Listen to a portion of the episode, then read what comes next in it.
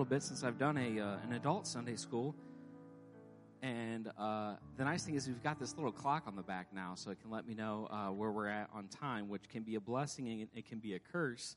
Because um, then if I run out of notes, then I just got to elongate things. Uh, so hopefully that doesn't happen this morning. But uh, today we're going to be talking about uh, the necessity of the Spirit. So we're going to be talking about the Holy Ghost this morning, which is an awesome topic to, to talk about. And I realized as I was calling the ushers up, I was like, I should probably make a handout for uh, Sunday school. So I apologize, but uh, it's not in my rhythm just yet. So I don't have a lesson for you to, to hold on to today, but that's all right. So uh, in our lesson today, we were the example that it started off with. It was talking about a, a guy named George, and he had worked at his job for for 20 years, and there had been rumors of downsizing and people were starting to get a little bit nervous. And once personnel uh, cuts start, he knows, you know, what's going to happen is his seniority is going to be a factor in whether or not he got to keep his job. But he sat in his, his truck in the parking lot holding the letter that, that his position had been eliminated. He had been in that, that, that, that tough part of transition in his life. He wasn't sure what he was going to do. Him and his, his wife had, had grown accustomed to a comfortable lifestyle, and suddenly money was going to be tight. They would have to be forced to evaluate every purchase and every uh, activity that they were going to do. Would have to be thought out so much more carefully than before. They would need to discern better between needs and wants. And that's it's a tough place to be in life because some of us, that's how we live every single day is, you know, I got money in the bank and is it going to be a need or is it going to be a want? Uh, others are a little bit more blessed where they can not always have to check their bank account 17 times a day, which would be nice. Uh, I'm not quite there just yet. Lord, if you want to bless me with finances, I'll take it. But uh, he said after the kids were in bed, George and Lisa, they sat down that, that night to discuss their situation. And they sat down at the dining room table and they held hands and they, they began to pray. And they asked God to give them wisdom to make the right decisions that they would need to do to get them through this, this tough patch. And after an amen, which, which led to a unique peace that, that prayer can only give, right? In the midst of chaos, in the midst of uncertainty, it, it, it's a peace that can only come from prayer. Because when I come up with solutions on my own, I, I, usually don't have peace. But when God gives me the answers, then, then that's when that peace comes in. And they, they started to, to, to budget a little bit. They, they made some obvious temporary adjustments. They, they put vacations on hold, things like that. And the, the funds that they had been saving for a special special event. They said, you know what, we're going to have to use that to, to pay bills. We're going to have to have more meals at the house. We won't be able to eat out as much. But they would make things do. It was through their prayer that, that God was able to reveal to them how they would be able to handle the situation. Um, and what they were doing is in economics, there's a term called necessity goods. And what necessity goods is, is when you're in a situation where you have to tighten up the belt or it's getting a little bit tight, uh, when income declines, you have to figure out, okay, what is a necessity and what, what, what, what can I not afford to be without? They had to uh, learn how to, to change those funds just a little bit. So necessity goods are divided into categories like food, utilities, communication, housing, transportation, uh, medicine, education, and, and, and services like daycare, things like that. And it's easy when you sit down, you say, okay, I've got to cut down to the bare minimums. What can I what, what, what can I not afford to get rid of? And put those in categories financially. But spiritually, sometimes that needs to be done as well, right? Sometimes spiritually, we have to get to the point where what's a necessity to have? Because sometimes I think that what we think is it, it's, it's good to have a prayer life, it's good to read my Bible, it's good to speak in tongues, but do we consider that a necessity good? Is it something that we have to have? We have to budget it in for and, and, and take time for? Because if not, what happens is we go along our daily lives and we just, oh, well, I, I planned to read my Bible today, but I, I ran out of time. Or I had good ambitions to do this or to do that, but I ran out of time. But when we view it as a necessity, then that's what changes things. So that's what we're going to be talking about today is the necessity of the Spirit. It's not just something that, you know, it'd be nice that if we could have it, but it's something that we, we have to have. We have to make it a daily thing in our lives. It's something we need to survive, right? Do I need to have a giant house? Probably not. I mean, it'd be nice, but do I need to work 60 hours a week if that means I can't come to church on Wednesday nights? Well, what's the necessity, right? Is it my spiritual necessity or is it my, my carnal mind? And if we think about it, we, we can justify things left and right and say, well, this is why God will, God will bless this or God will bless that. But we need to remember what the necessity is. And the Holy Ghost is not just something that happens just once. And that's something that uh, hit me at a young age was I remember I was about seven years old when God filled me with the Holy Ghost. I was very young. And I was in a Sunday school class, and I think I was 11 at the time. And the teacher went around and like, who's been baptized? Well, I've been baptized. Who has the Holy Ghost? And I think I was one of like two kids out of eight that had the Holy Ghost. And I was so excited. I said, I've got the Holy Ghost. Awesome. She said, when was the last time you spoke in tongues? Well, I got the Holy Ghost when I was seven, so probably about four years ago. And I took credit for it. And I said, no, I, I did what I was supposed to do. I was supposed to, to get baptized. I was supposed to repent of my sins. I was supposed to speak in tongues. And I did it all. And there's an example that she gave that really stuck out to me. And she said, All right, well, h- how do you think your Holy Ghost is now? It doesn't change. It's still the Holy Ghost. Like, what are you talking about? This is silly.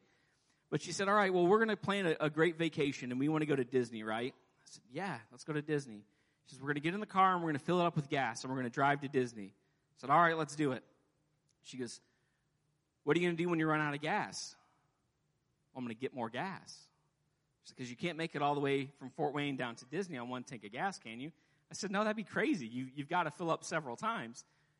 Why do you think you can speak in tongues once and it's going to get you to heaven? You got to keep filling it up. You got to keep it. It's what gets me going on my journey. It's what helps me along the way. It's that, that necessity. And Jesus stressed the necessity of receiving the Spirit. He chose very early on in his public ministry to have an off the record conversation with a man named Nicodemus. In John chapter 3, he, he meets with Nicodemus, and Nicodemus is a member of the Sanhedrin Council. It's the highest ruling body among the Jewish culture. So this man had he had influence, he had he had power, he had means, he had a lot of things. And he had taken note of what Jesus had been teaching throughout the day, and he, he listened to what Jesus had to say, and he saw the miracles and the wonders of Jesus, and he wanted to learn more about him. But Nicodemus thought it was the best thing to do was not to do it in public, but to, to wait until the middle of the night in the cloak of darkness because he didn't want to jeopardize his, his standing. He didn't want to jeopardize his, his outward image, but he wanted to have a desire for more. And what I love about Nicodemus is, is I feel like that's how our world is today. We have so many people that we interact with on a daily basis. They are hungry. They are wanting more of God. They want all these things, but they're so concerned on what their outward image is that they don't want to let you know, hey, I, I need Jesus. But when we find a place of seclusion of just them and us where they feel comfortable to ask these questions, then we can minister to them. So Nicodemus came to Jesus by night and acknowledged Jesus uh, heavily, and he says that uh, no man can do these miracles that thou doest except that God be with them. John 3 2. He says, God, I know it has to be you. There's no way that it's just a carnal man that's doing these things. There's something different about you. And Jesus, he seized upon the, the, this opportunity, this limited experience that uh, Nicodemus had, but he had faith.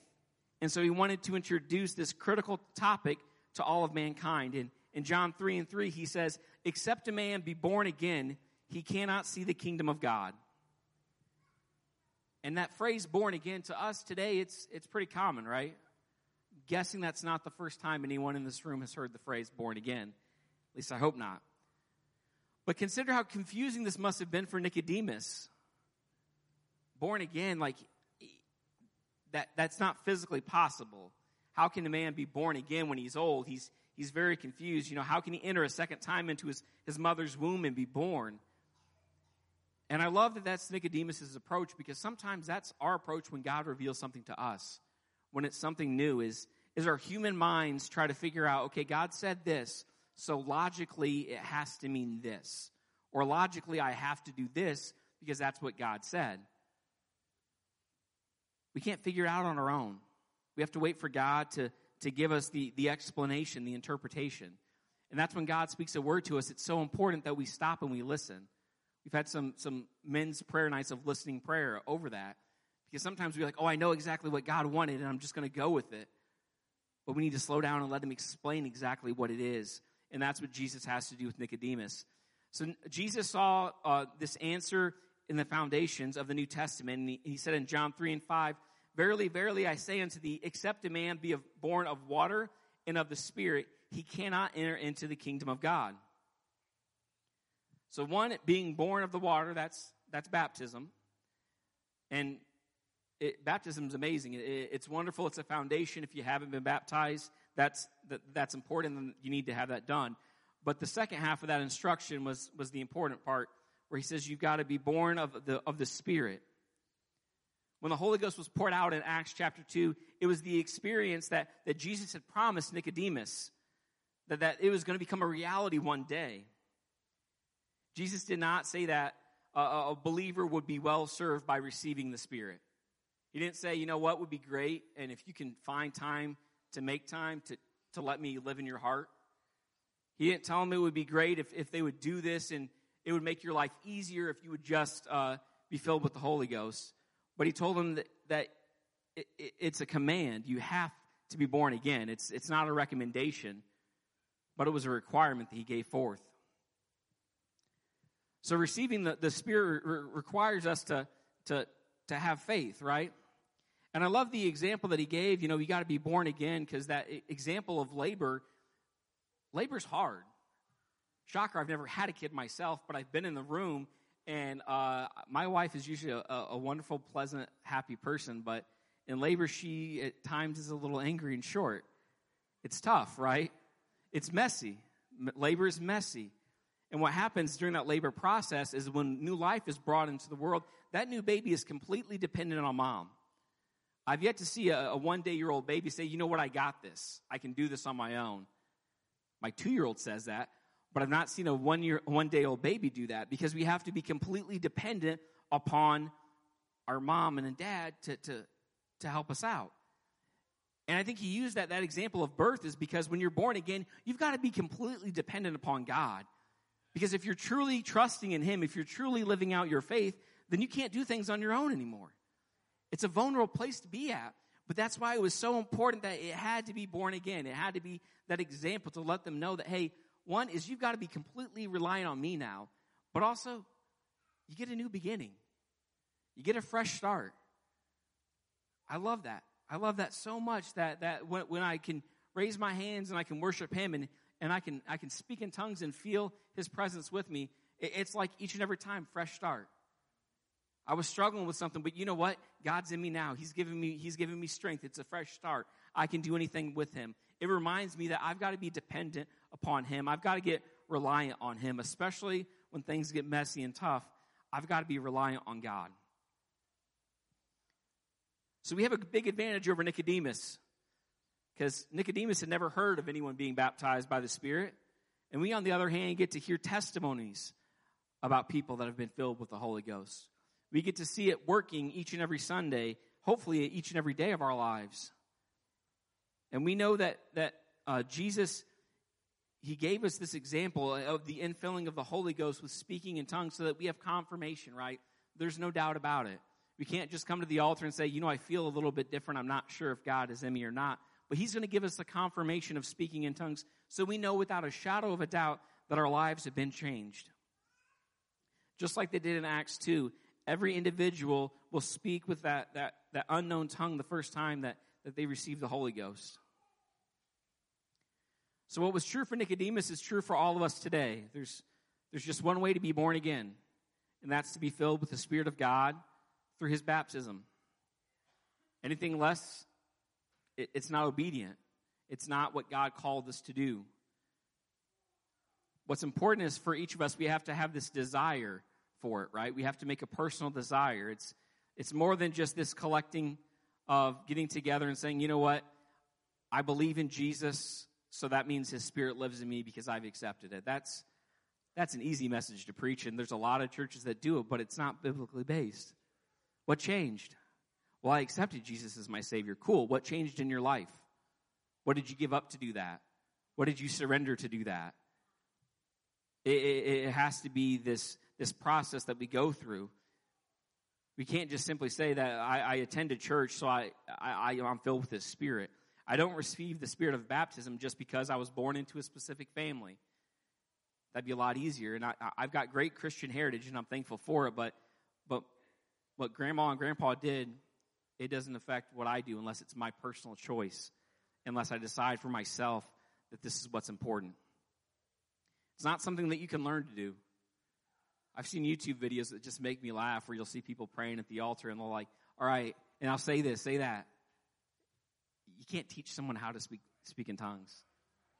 It's not a class you can attend. It doesn't matter how much book smarts you have or how intelligent you are. It's, it's not going to give you the Holy Ghost. You, you've got to, to open yourself up to God. Paul, he also addressed the, the necessity for receiving the Holy Ghost. Since Jesus taught the necessity of being born again, it makes sense that we find those that went on followed after him and taught that same kind of truth.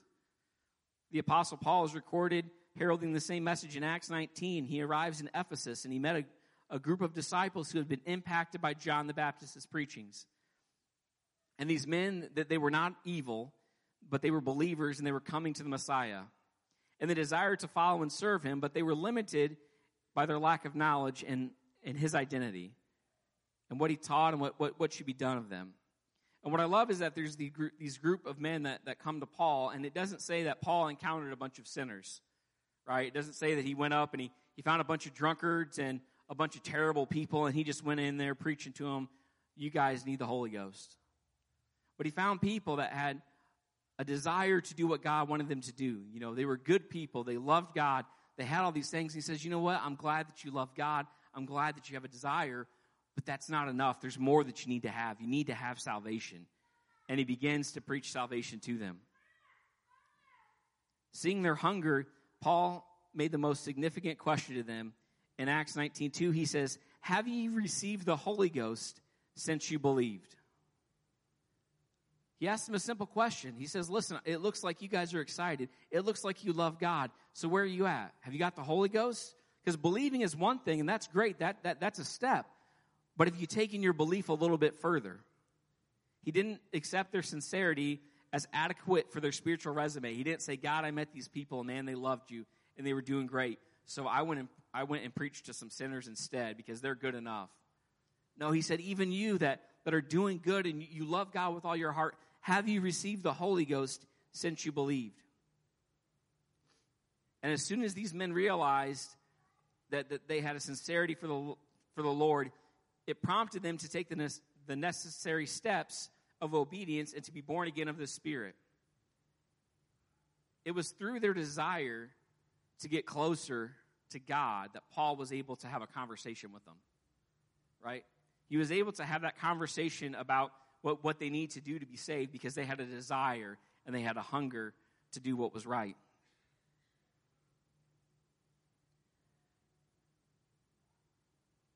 Says true faith should always be followed by the baptism of the Spirit. It's really hard to say that we have faith in God if, if we don't speak in tongues. And I know that's a, that's a harsh thing to say and say, no, I love God and I believe in God. But if you truly have faith in God, if you truly believe that God has your best interest at heart, if you truly have given everything to God, He's going to fill you with the Holy Ghost. It, it's I, I come across so many good people in my life that they say, "Man, I have so much faith in God." Do you have the Holy Ghost? Well, no, that's just for some people. That's not for me. Man, I want to have faith in God that, that He loves me enough that everything that He has that is good, it's going to be mine. Every blessing that He has in my life, it's going to be something that I'm going to receive. We don't have to believe the lie that, you know, it's just for some. No, it's for all. He wants to fill us all. When the disciples of John responded with confusion that they had never even heard about the Holy Ghost, Paul knew something was amiss. He was so taken back by the response that he inquired with them about water baptism.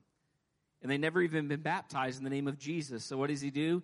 In Acts 19:5, he goes, "Let's go find some water. Let's get you baptized because we need to, we need to do things right. You, you have a desire. You love God. You've repented. Let's get you baptized in the name of Jesus Christ. Let's get you filled with the Holy Ghost. The very next verse records in Acts 19:6 it says, "And when Paul had laid his hands upon them, the Holy Ghost came onto them, and they spake with tongues and they prophesied." As soon as they understood that Jesus was the Messiah, and as soon as they were baptized in Jesus' name, these men were, these men were immediately born again. Their faith was, was not enough, but their faith was enough to, to say, God, what, what else do you have? Water baptism wasn't enough. They had to proceed beyond that, that, that mental check mark and say, okay, I've done these two things, but they had to get to a place of, of full obedience with God. And that's what led them to, uh, to a new birth. And here, when I was studying this, I was like, God, this is great because, you know, we need to go out and we need to teach the world and we need to talk to our friends and our family. We need to tell them they need the Holy Ghost. But if I walk up to somebody that's never even heard about the Holy Ghost and I say, you need to have the Holy Ghost to go to heaven, how's that going to be received? They're going to be confused, right? There's no, there's no desire for the Holy Ghost yet. It was through the desire for the Holy Ghost that these men were able to be able to receive the Holy Ghost. And God gave me this great example. I remember when Sarah and I were just married, we were uh, down visiting her family, and her family has a friend named Darlene. And Darlene has a, she's got a lot of money, to put it mildly. And so we're leaving this restaurant, and Darlene says, Hey, do you want to drive my Mercedes? I, don't care. Yeah, I'm not, I'm not a car guy, right? It's not big for me. I, ha- I had a Honda Civic at the time that was almost paid off, and I'm like, it gets from point A to point B. And she's talking about, no, you, this is a hundred thousand dollars Mercedes. You need to get in here and you need to drive it. Okay, cool. So then I drive this Mercedes, and I only drive it a little bit, and man, I'll tell you what, that was amazing because it had massages in the in the seat, it, it had heat warmers, it had this filtration system in the car where you put like a perfume in there, and it would make the car smell all nice all around. The back seat had like special windows that would, would blacken for you. You could put your seat back in the back and recline a little bit. I'm driving along and I feel this little nudge. I'm like, what in the world is that? Well, that's just the car letting you know that there's a car coming by you to pass you. So it's getting your attention. I'm like, it, it feels like the car's hugging me. Like, this is amazing. So we get to her dad's house and we had just been married at the time. I think I was making like $15 an hour and I'm thinking, how could I afford this car? What could I cut in my life? Because now, now I understand. Now I have a desire for, for this thing. It, it make, to me, it doesn't make any sense. A car is a car, whether it's a Honda, uh, a high end Mercedes, it didn't matter. But once I got to experience the difference, then that's what made all the difference. That's what changed. That's what gave me a desire. I loved uh, a couple Sundays ago, uh, God filled Tiffany with the Holy Ghost. It was amazing. She came up and, and, and she would pray for just a few minutes and she was speaking in tongues. And after service, she came up to me and she said, I understand the joy. Like Jarvel and everybody was trying to tell me about the joy. They were trying to explain it to me, but I, I couldn't comprehend it. But now I know. Now I understand. She had been seeking for the Holy Ghost and she had a desire for the Holy Ghost, not because, oh, someone just said, you need the Holy Ghost, but she saw the transformation in lives of people around her. She saw the difference it made. And that's, that's where desire comes from. That's where people get hungry for the Holy Ghost is not because we get up on a platform and we say, you have to have the Holy Ghost. But when we get up and say, look what the Holy Ghost has done in my life. Look what God has been able to do for me. It's not just a necessity for us to talk about, but in hand in hand with this, there's the necessity for the, for the Spirit, but there's a necessity to have relationships with people. If we're going to be an effective witness, if we're going to lead people to God, we have to have a relationship with them. While speaking in tongues is the initial sign of the infilling with the Holy Ghost, there must be ongoing signs that God's Spirit resides in us. It's not an exclusive list, but uh, Galatians 5 22 and 23, it's the, uh, the, the fruit of the Spirit. Right? So joy, peace, long suffering, gentleness, goodness, meekness, faith, temperance. Against such there is no law. I'm probably going to make a couple people mad right now, but if you have the Holy Ghost, but you don't possess any of these qualities, you need to go speak in tongues again. You need to get back up to an altar because it's not just checking a box off to say, you know what, I spoke in tongues, but I'm evil and wicked and I'm, I'm short tempered with everybody around me at work. No, we need to be possessed with good things. We need to be an example. The Holy Spirit should be living through us. It's a wonderful experience, and we should desire for others to share in that same gift. You want to know why I believe that God says He fills us with joy and peace and all these great things? It's because people are drawn to that. People aren't drawn to someone that's, oh, I'm just here to check off a box. Yeah, I'm saved. and We're good. Got that grumpy face, and no one wants to confront you. No one wants to talk to you. That's no, but when they see that, hey, there's something different about them. They're going through the same situation that I'm going through, but they got a smile on their face. They, they, I, I'm, I'm, I'm short tempered and I'm angry at my boss just like they are, but I'm giving them a little bit more patience. And they see something different. That's when the conversation starts and it says, you know what? What's different? Because I have a desire to have what you have. That's when we're able to witness to people about the Holy Ghost. That's when we're able to have a conversation about how God can save them. It's all about relationships.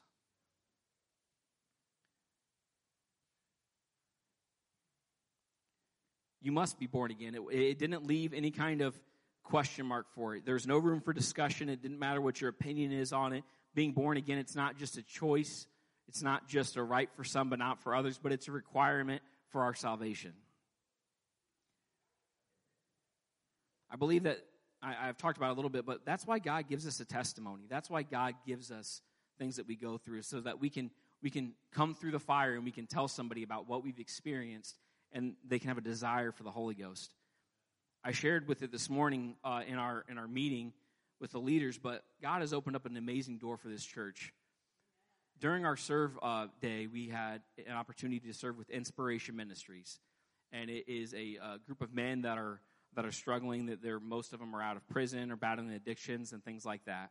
And we got to go and we got to be with them on Serve Day, and then on Friends Day, they they brought another group back because they were so excited and they loved what they felt in, in the church. And uh, I love that day because we're out doing things, and I see these guys from Inspiration Ministries playing t-ball with our our kids, throwing wiffle balls, and the guy that's throwing the pitches, he's saying, "Tell me something you're grateful for," before he even throws the pitch.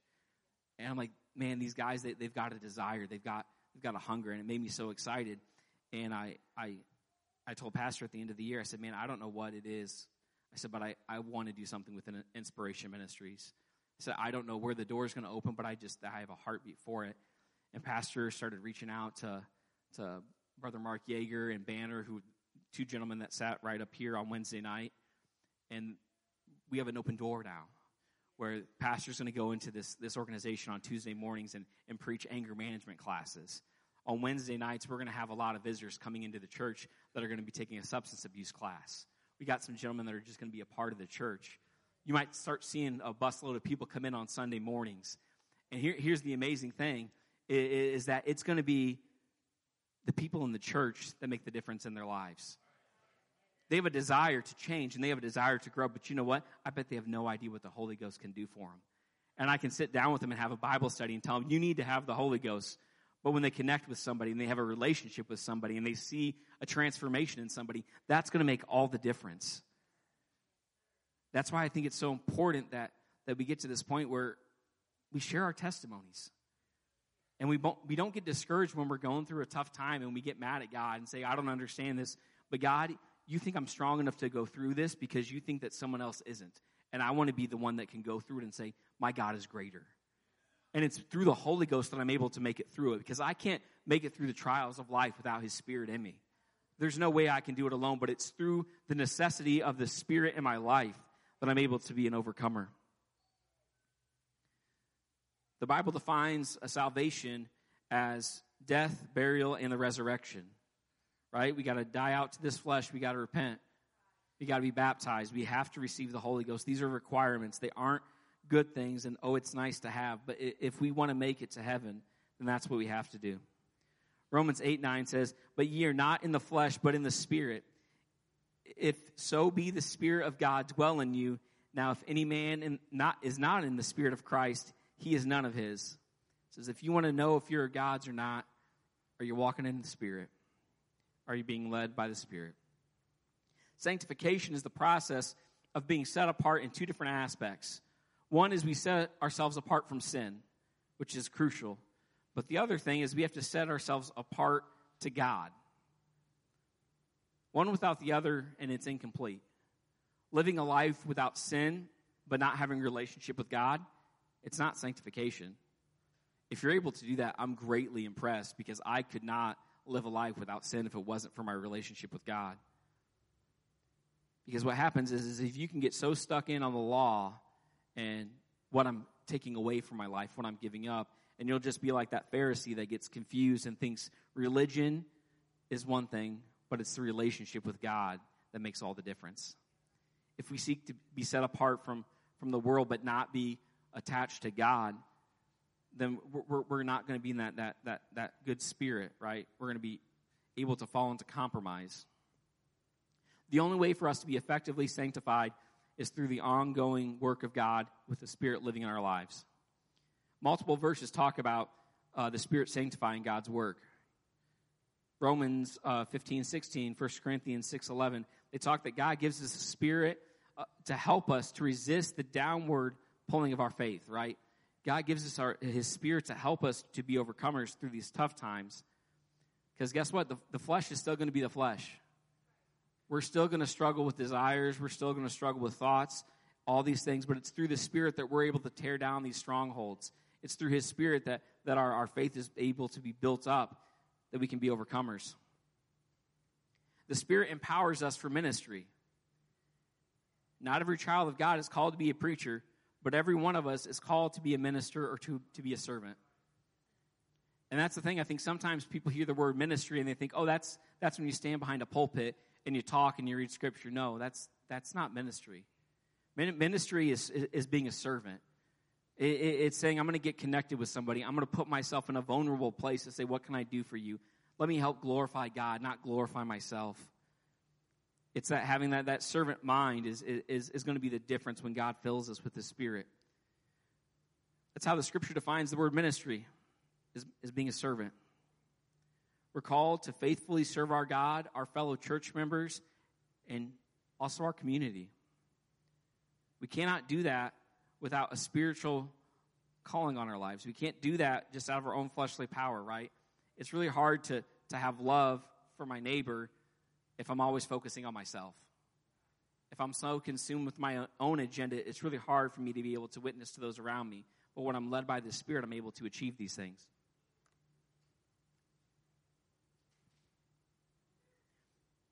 it's because of God's Spirit that we're blessed to have hope. We're, blessed to have salvation, right? Eternal life. Paul wrote, but, but the Spirit of Him that raised up Jesus from the dead, it dwell in you, that He raised you up from Christ from the dead. He shall also quicken your mortal bodies by His Spirit that dwelleth in you. It teaches us that, that getting the Holy Ghost, receiving that, that, that, that's the down payment, that's the requirement so that God can call us up one day for our eternal reward.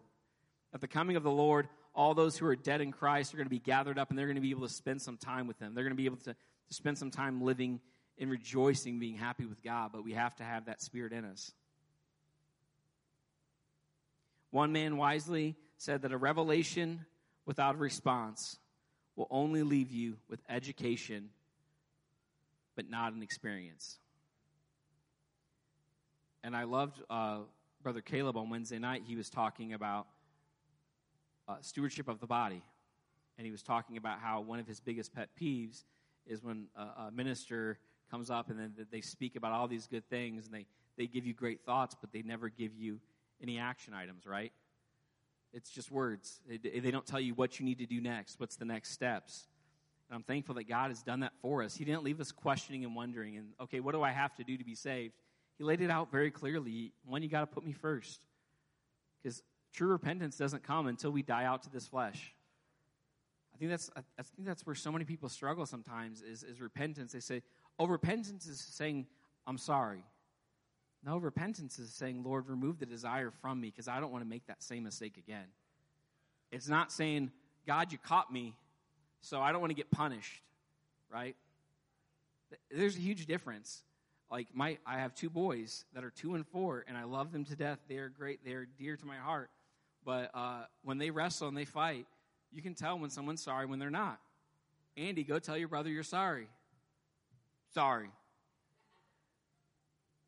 Yep, that, that totally did it. You, you checked off the box, and it's just a formality at that point, right? But when he actually hurts his brother and he sees his brother is crying and he feels bad for him, he goes over and he hugs him and he says, I'm sorry, Johnny.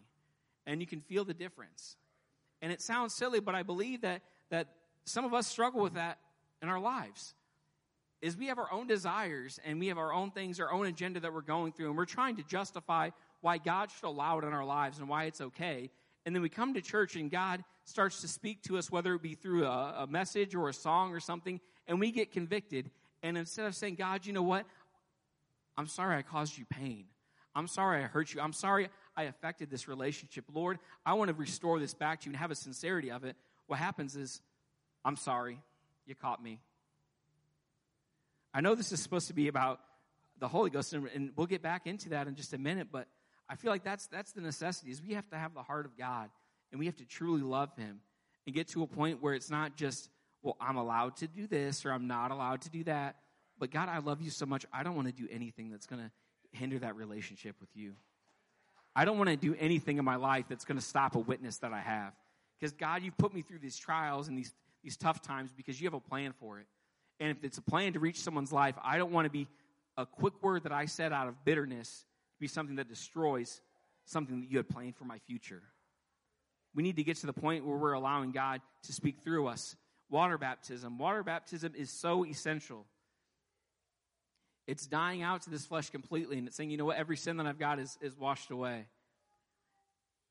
And I love that, especially like I, when kids get baptized, I love it. It's great.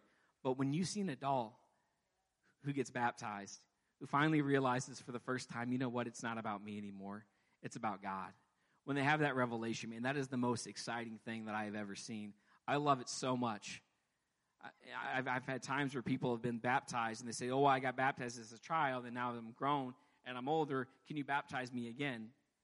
Some people do that, that's fine. I don't think that's a necessity because I believe that once we have the Holy Ghost, we can go to God and we can say, You know what, God, I am sorry.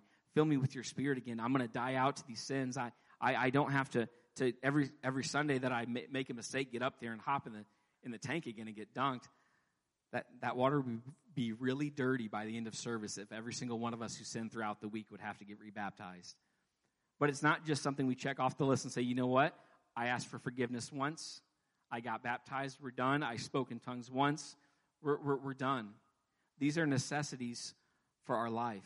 We need to be able to walk in the Spirit daily. We need to be able to, to desire what God has for us. We need to, to take time out of our day. And that's the hard part sometimes is to look at our busy schedule and say, you know what, God, I'm going to make time for you. Before my, my, my, day or my week gets too crazy, it's what I'm going to do. Some people, uh, not me, are, are, are healthy and good with, with what they do, right? They're great at losing weight, is because they, they have a, a focus. They'll meal plan at the beginning of the week. They'll say, This is what I'm going to eat this week.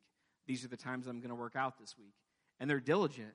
And what's amazing is, is you'll see them lose weight what happens to me is about two o'clock, I'll text my wife, hey, what sounds good for dinner? What, what's something that's fatty and disgusting that I probably shouldn't put in this body? But you know what? I've got a desire. I've got a craving for it. But what would happen if we planned out our weeks spiritually, like, like some people do that way? That, that's when you're going to see spiritual growth, right? That's when we're going to be see us shedding things of our life that we didn't even know was a hindrance between us and God. When we get to that point where we say, God, I'm going to I'm going to carve out time for you this week. Before this week gets started, God, here are the things that I know that I have to do, but God, I'm going to make time for you. And I'm not, I'm not going to just, just check it off and say it's something that, that we're going through the motions, but it's a necessity that I have to have you every day. God, I want to speak in tongues every single day. I remember when I uh, got back in church several years ago, it was about 15 years ago or so, and God refilled me with the Holy Ghost after a long time of me being stupid. Let's just call it that. But he filled me with the Holy Ghost, and I loved it. It was amazing. And it seemed like every single time I would come to service, I had to get it set in my mind God, I have to speak in tongues today. If there's something that, that, that's hindering me, I have to get past it. I have to speak in tongues today. I have to have that feeling again. And I remember my, my grandpa, uh, Grumpy, he was a, a, a, man of God. He, he was a minister, and he, he was amazing. And I would go and I would, I would go see him, and, and we would pray right before I leave, you know, pray over his body, pray over things in his life. And that man, it, the moment that he opened his mouth, he was speaking in tongues. And I thought, God, how in the world? I got to build up. I got to take like 10 minutes of God forgive this, God forgive that. And I got to like muster up tears and I got to try so hard. And, and, it, and God convicted me and he's like, it's because you're not living it every day. You're not living it every moment. you have to try so hard because you're focused on you, you, you, you, you. And then when you come to me, you've got to push past all of that stuff, all of your own agenda, all of your own pride. And that's why it's so hard for you sometimes to just let me take control and let me be a blessing to you. And so I say that to say this if you're someone where like you've got the Holy Ghost, but you say, man, I can only speak in tongues when it's at church or when a certain song's on or things like that. Don't let that discourage you, but let that be a sign to say, you know what, God, what am I putting between you and me? What am I doing that, that, that that's hindering that flow? Because I, I believe that it's God's desire for us that we don't have to, to beg and to plead every time we come to the altar to say, God, let me be used of you. But when we walk in the Spirit, when we let the Spirit be our guide in our daily lives, then that's what's going to make a big difference for us. If Sister Hannah wants to play a song, and we're going to close out this morning, we've got Sunday school classes that are that are going to be coming in.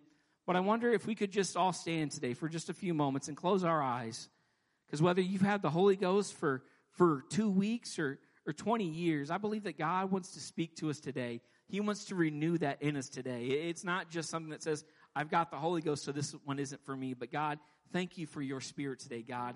Lord, thank you for your infilling, God. Thank you, Lord, for trusting me enough, Lord, that, that, that, you, that you've given me opportunities, Lord, to minister, God.